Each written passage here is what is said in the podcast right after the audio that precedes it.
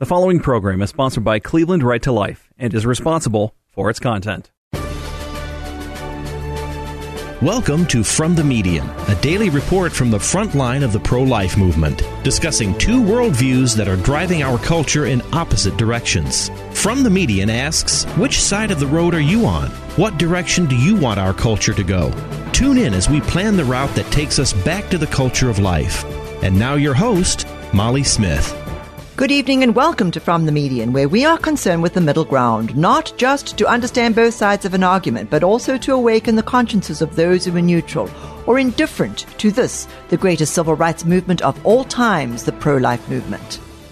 Listeners, it's so great to have you with us all as usual. And I just wanted to tell you that I am very excited right now to introduce to you again I think the last time I introduced you to him, to my guest right now, was probably a good 15 years ago. But you know, what goes around comes around and he's back on the show again. it only took me 15 years. It took you 15 years. Raymond Arroyo, the, the famous Raymond Arroyo is back on the show again. And I'm so thrilled to have him back here to talk about something very, very fun. It's, you know, it's Christmas time. It's time for us all to sit back and relax and enjoy and recognize why we have Christmas. Why is it that we gather together? Why is it that we have our children so excited? What is it that, that makes the season so beautiful? And of course it is the, the birth of Jesus Christ. But together with that, God has given us this incredible gift and this incredible joy of singing and songs. And my dear friend Raymond Arroyo, who's most known for his the, the world over on EWTN, is also unbeknownst to many of you, he is also an incredible singer. He knows how to do stage. Uh, he does dance. He does everything. And he has just got together and he has produced, I'm going to let him tell you all about it, but he has produced a beautiful album and, and is now actually on tour across America with his Merry and Bright Christmas show. Raymond, it's so great to have you on the show. Oh, Molly, thank you for having me. Look, I'm delighted. And this, this really was a labor of love that kind of came out of uh, the, the, Christmas shows I do for EWTN because viewers there over many years and a, a particular record producer uh, saw me singing with Johnny Mathis and Andy Williams and Aaron Neville. I mean, these incredible vocalists over the years. And they approached me earlier in June and said, would you do a Christmas album? And I thought originally, no, I don't want to do a Christmas album. I know what that involves. That's a lot of work. And then I thought about it. I prayed about it. Um, and I thought, well, let me see if there's something original that we can contribute to the songs, to the conveyance of them. And, uh, you know, you mentioned it earlier. You, the, the whole reason we celebrate Christmas obviously is the birth of Christ, the coming of God as man, and the wonder of that, the um, unexpected shock historically of that moment that we not only commemorate but it, it, it, continues. It's revisited every year. And these songs, when I looked at the songs, Molly, and I pulled them all and printed them, I had about 60 songs. And uh, each one was almost like a prayer. Yeah. They, and the reason I say that these songs are like prayers, this Christmas canon of music, they are at once in the present, in the past, and in the future. Your great grandparents sang these songs. We're singing them today. And your children's children's children will be singing them tomorrow. These very same songs. Mm-hmm. And I thought, you know, that's worth exploring more deeply. So I did a deep dive into each of them, how, why they were written, how they were written, the context in which they were created, who wrote them, and what they intended. And I discovered that our assumptions of these songs, the way we've been receiving them, what we think of them, has actually been incorrect. So um, I got together with Kevin Kaska, not Kevin Costner, but Kevin Kaska. He is an arranger, an incredible orchestrator. Um, if you don't know Kevin's name, you certainly know his work. He did uh, The Greatest Showman and Jungle Book for Disney and, and The Lion King, uh, The Dark Knight, Passion of the Christ. He arranged all of those film scores. But his background is in big ba- band orchestrations. And Kevin and I together went through song by song and sort of rebuilt them um, in a way that was obviously in the big band setting, but that conformed to the original intent of the song so that you will hear them anew. And I am so elated. I mean, the album has been out for a few months now. It's been the number one best-selling jazz album on Amazon wow. and Barnes and Noble. We landed on the Billboard Holiday and Jazz charts, and that is all attributable, I think, to that clarity of purpose. People are hearing the lyrics and hearing these songs in a new way, and they can't even describe why, but it's it's enjoyable and toe tapping and a lot of fun. Oh, unbelievable! Honestly, Raymond, and I think of of, of um, the impact. I remember, you know, way back when when you and I first got mm-hmm. to know each other. Yes, uh, you did. You you came and you you were you were one of our presenters at our Choose Life luncheon, and yeah. you did a little tap dance and a little song, and and it was at the time. Why did you leave that? It you are so good at it. I mean, it's just well, amazing. It's just absolutely amazing what you what. Well, you know, Molly, I think look, my background, it, it, and just for those who don't, you know, for those who only know me from TV or, or my books, uh, in my background, I, you know, I did musicals in the past. I was trained as an actor, so yeah, it was a part of my training, and I bring that to all my work. I mean, yeah, the truth is, absolutely. whether I'm writing fiction or nonfiction, it, it's storytelling to me, no matter how you do it. Um, but the, the, the singing thing, I will tell you, part of the reason 25 years ago I thought I'd left it behind is it's a lot of work, Molly. Yeah. It's, it's you know, it's physically, it's a, yeah. yeah. it's a great, you know, yeah. it, it, it requires a certain, um, you know, discipline. Uh, I had to go back into training. I wasn't going to just get up and, you know, record an album because I knew the breath support, the phrasing I needed. Yeah. Um, there, there are just, there, there's so many little things that physically you have to sort of be ready for. And then when you take it on the road and you do everything in succession, there, there's a whole new set of demands. So, um, yeah, it's been, but it's been wonderful. I mean, the reception has been incredible. Uh, people are starved for joy, Molly. Yeah, you're They're so desperate right. for joy. You're so They're right. desperate to come together and um, experience something good and uplifting. And I think it's so important for families, particularly this time of year. And there's so few things for families to be a part of. So, you know, I'm, I'm coming to Cleveland on December 15th this week. Um, and uh, Frankie Avalon is with me. I'm bringing the band.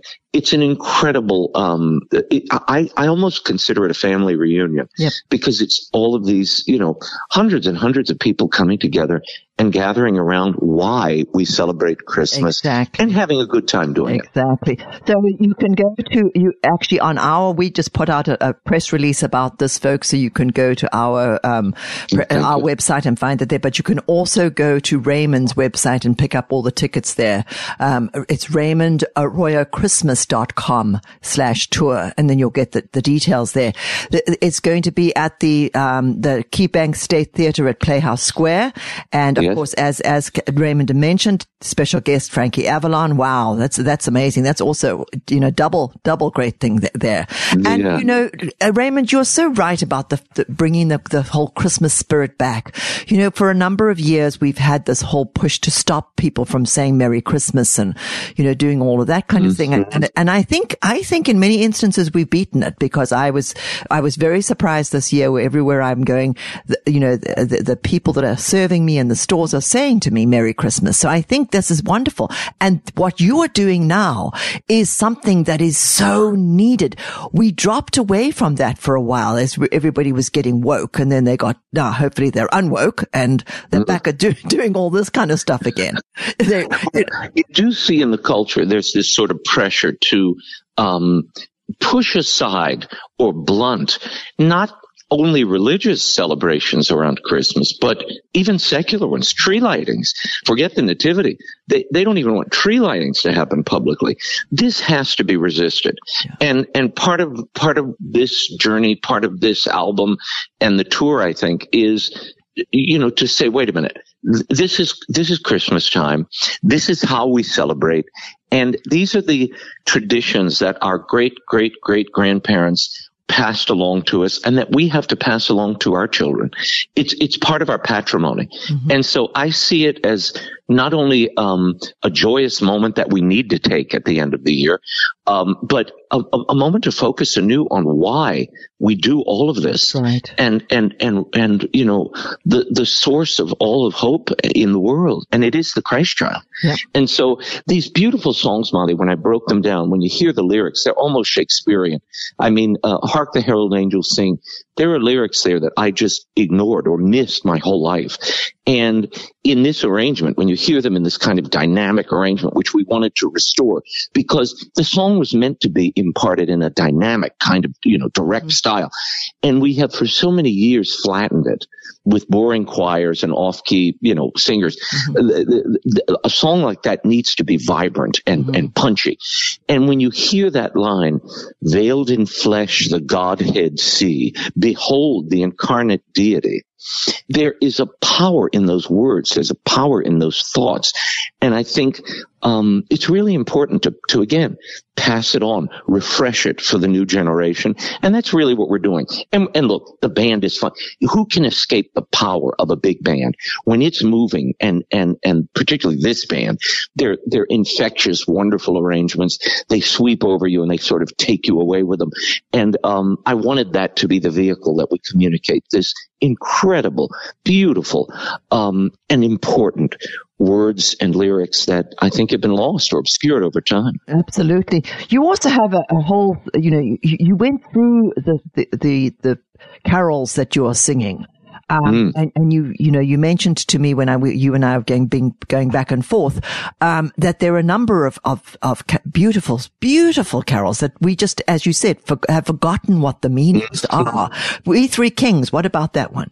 Oh, we three kings. We do this in a very interesting way, and this is kind of my creation. And we did it on the album, and uh, I, I, love that people are, are, sort of fascinated by it. I've gotten a lot of nice uh, emails and calls about that that particular cut, and we do it on the road as well. Um, I took the first Noel, and everybody knows the first Noel. That goes back to the Middle Ages. That song. Oh, wow. I mean, again, the the historicity of these songs, how they're tied to you know, not only the history of humanity, the history of Christianity, but what it took to keep them going, Molly. People forget, you know, Oliver Cromwell. Well, you know this as a Brit. Yeah. Uh, well, you're not a you're not a Brit, but um, but you, you have a beautiful history. Yes. You, you have British ancestry. I forgot yeah, about that. Yeah. Uh, I had to correct myself. But Oliver Cromwell, for about 40 years, outlawed the singing of carols in England.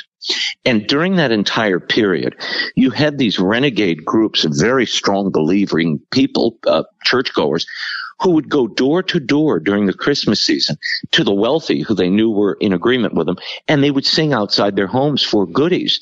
And this is how the uh, the tradition of caroling, taking, going and singing in the streets, going door to door, that's where it came from. Oh, wow. It was kind of an underground way to keep the old traditional hymns and and uh, Christmas carols alive. That's where that whole tradition came from. So that alone shows you the power uh, to resist even government oppression, even when they want to stamp God out. But um, when I was putting together this beautiful um, medley, we took First Noel and I joined it with what is vulgarly known as We Three Kings. I say that because I have a particular upsetment about that song. I love the title, which the original title is called The Quest of the Magi which oh, is so wow. beautiful. And, but the problem is this from a historic point of view, and I change it in our, our rendition. Uh, they were not three. They were not kings and they were not from the Far East. Other than that, it's a great song. But, uh, so I adapted it a little bit. In our version, it's We Magi of Orient are because um, a lot of the, I did a book a few years ago called The Wise Men Who Found Christmas.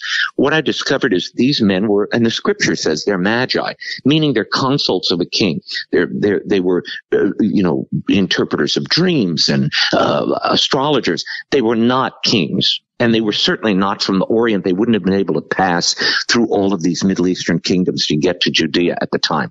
So I adapted the lyric. In our version, it's We Magi of Orient are, but the rest of the song stands firm. And I love the oh, song about yeah. the gold and the frankincense and yeah. the myrrh presented and, you know, and the, the, there's a sweep to it and um, in our rendition, I, I, told Kevin when we talked about it, these men were risking their lives, which we don't realize. Mm-hmm. Um, the, the, way we see, you know, the kind of magi with the, you know, camels clumping through the desert, it looks like it's a slow parade or something. No, no, no. This was actually a high stakes royal diplomatic mission they were on. Wow. They probably lived in modern day Petra, just to give everybody background, um, which uh, was the kingdom of Nabatea on the other side of the Dead Sea. So they were from the Orient, meaning east of Jerusalem, but not the far Orient, not exactly. the far East.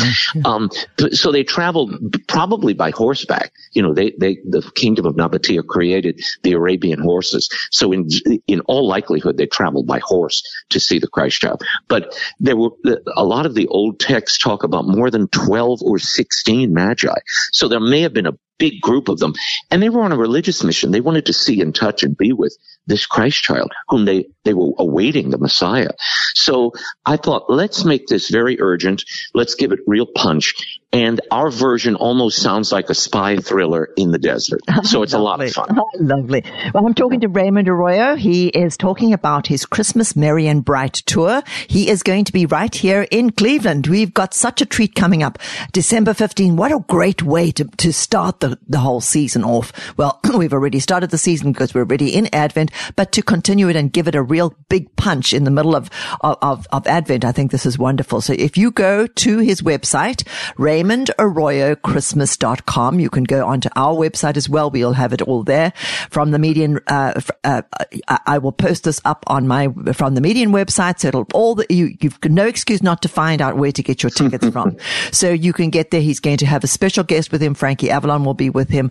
Um, it's going to be at Playhouse Square downtown in Cleveland and don't miss it, folks. Do not miss this wonderful opportunity to, to get to see, um, Raymond Arroyo. And of course, you all know that he is the host of, um, the world over on EWTN.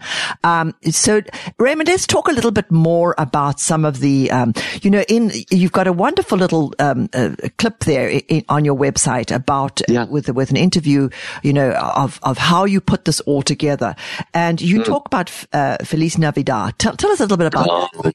It's beautiful. I, look, I, when I when I knew I was doing this album, uh, the first person I thought of was Jose Feliciano because in many ways, if Mariah Carey is the queen of Christmas music, Jose is surely the king of Christmas music.